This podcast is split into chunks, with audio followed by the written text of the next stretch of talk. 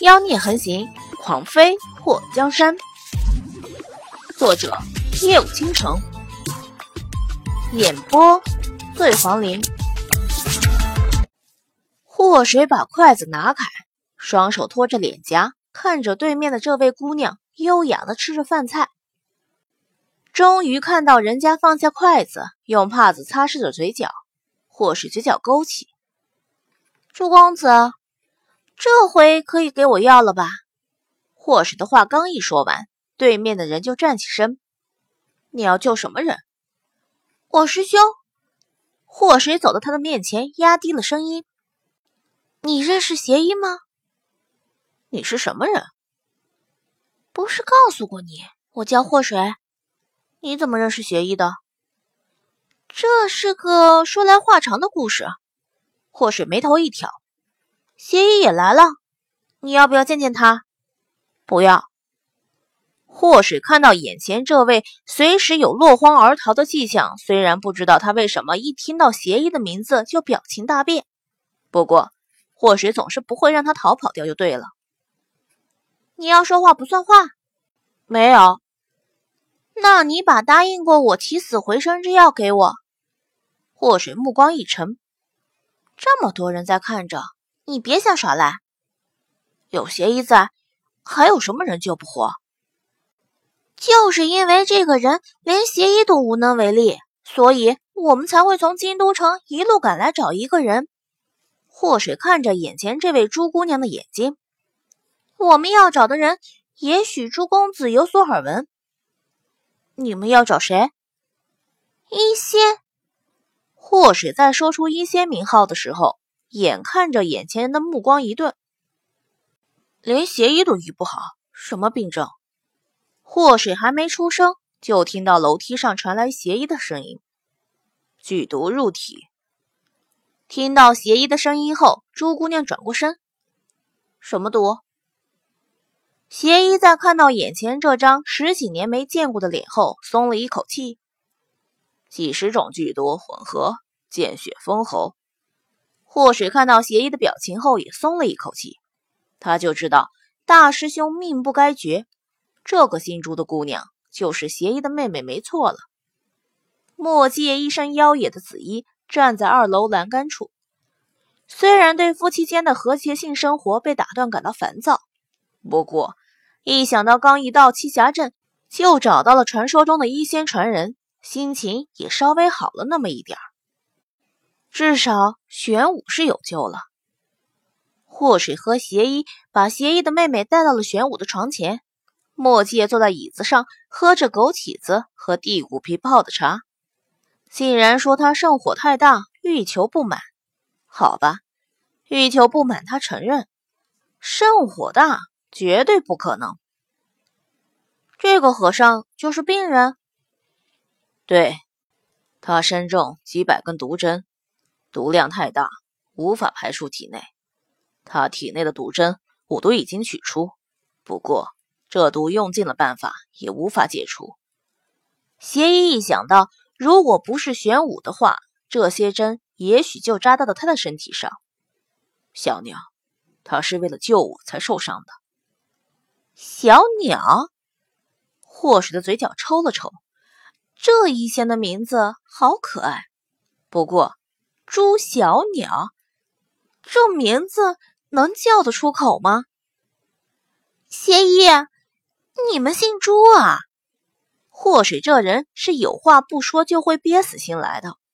看到邪医的妹妹坐在床边给玄武看病，他就忍不住把心里的疑问问出来。我们家姓朱，不过我们自从被师傅收养后，就从不叫自己的名字了。我在江湖中行走。被人封了个邪医的称号，而小鸟继承了他师傅医仙的衣钵，一直以医仙的名声悬壶济世。祸水对着朱小鸟的后脑勺挑了挑眉毛：“为什么你妹妹听到你在这里想跑啊？”邪医的表情略有尴尬。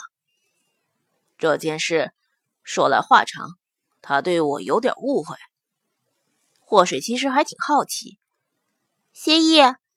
你妹妹叫朱小鸟，那你叫什么？朱小鸟，邪医和他妹妹一同看向祸水。难道不是？我叫朱雀。邪医的妹妹高冷的来了一句，和刚刚在楼下看到美食露出吃货表情的绝壁不是同一个人。邪医脸颊微微红了一些。长这么大，一直听大家叫我邪医，原来的名字我都忘记了。朱雀看了邪医一眼，朱谢，你真忘了？小娘，你不要勾起我的伤心往事。邪医眼睛一瞪，别用你那张和我很像的脸做出这样的表情，看起来好想揍你。朱雀翻了个白眼，祸水站在一旁摸了摸下巴，这对兄妹之间很有爱啊。这位小鸟姑娘的名字还真霸气，和她大师兄的名字有异曲同工之处呢。朱姑娘，我大师兄还有救吗？祸水发现朱雀的表情不是很轻松，他中的毒针只是一根就见血封喉，普通人中了会立刻丧命。他也就仗着功夫比较高，还有五哥解毒的动作比较快，要不然早就咽气了。朱雀的手指在玄武的手腕上轻触，以他现在这个样子，最多能支撑三四天。祸水的眼眸暗了一下：“你是一仙的传人，难道也没有办法吗？”朱雀看了祸水一眼：“你做的菜很好吃。”祸水脸颊一抽，这人的思维也太跳跃了吧！他们刚刚说的明明是玄武的病情好吗？怎么一下子就跑到他做的菜上了？谢谢夸奖，有待进步。祸水谦虚了一下。有时间你教教我，等我学会了以后就能自己做了。朱雀对美食似乎比对看病更有兴趣。你要是治好了我大师兄，我可以连续给你做一个月美食，不带重样的。祸水就敢拍着胸脯子保证。以他的能耐，别说连续一个月不重样，就算连续一年都没问题，好吗？朱雀的双眼立刻闪亮起来。真的？那是当然，我的手艺你也瞧见了，不是和你吹，就今天那几道菜都是入门级别的，满汉全席我都给你能整出来。什么是满汉全席？朱雀的脸上。写满了我想吃的表情。说来话长，每一道菜品都是有典故的。朱姑娘，你如此热爱美食，其实我们真应该好好交流一下。祸水的语气里带着一丝诱惑。我们现在就交流交流吧，还是等你治好我大师兄的，到时候我邀请你去晋王府小住，我们可以在厨房里交流一整天。朱雀摸了摸下巴，沉思着。他身上的毒要几样东西？需要什么？银鳕鱼。不过这种鱼我也只是在一点上见过，从未见过真实的。要活的还是腌制好的？入了药的可以吗？在护士的眼中，银鳕鱼就和他家养鱼池里养的鲤鱼没啥差别。朱雀眼睛睁大：“你能捉到银鳕鱼？邪医刚刚没和你说过，我大师兄身体的毒能被控制住，和银鳕鱼有很大关系吗？”邪医啊了一下：“我刚刚忘记说了。”朱雀的脸颊抽了抽：“这世上竟然真的有银鳕鱼？真有！”祸水没想到。银鳕鱼会是治疗玄武的药物之一。看朱雀的模样，这银鳕鱼应该还是很重要的一味药。世人只是听说过，却从未见过的银鳕鱼已经有了，别的东西应该不难找。如果银鳕鱼有了，那这个和尚能活下来的希望就有了一半。朱雀看向祸水，除了银鳕鱼，还需要仙人桃。这也是我来栖霞镇的目的。仙人桃也是药材。祸水听这名字有点像水果，是一株生长了上千年的桃树结出的果实。朱雀掏出银针，把一根最长的扎进了玄武的头顶，看得祸水头皮一疼。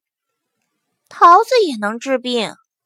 祸水觉得大千世界果然无奇不有，鱼能解毒救人，这桃子竟然也可以。仙人桃不是普通的桃子，在仙人桃树干的周围长满了奇毒无比的毒草。不明真相的人，往往为了去树上摘桃子而误中毒草身死。被毒草包围的桃树，那桃树长时间会不会也被染上毒素？可以这么说吧，毒草死后根部腐烂在泥土里，那种毒会被树根吸收进去，长年累月，仙人桃的树干上也满是剧毒。朱雀在说话的功夫，已经把玄武的光头上和脸上都扎上了银针。邪医眉头蹙起：“小鸟，你这么用针，玄武的内力会损失最少两层。”而祸水在看到玄武那满脸银针的模样时，打了个激灵：“周姑娘，扎了这么多针，不会留下针眼毁容吧？”“好吧，男人和女人的关注点。”果然是不同的。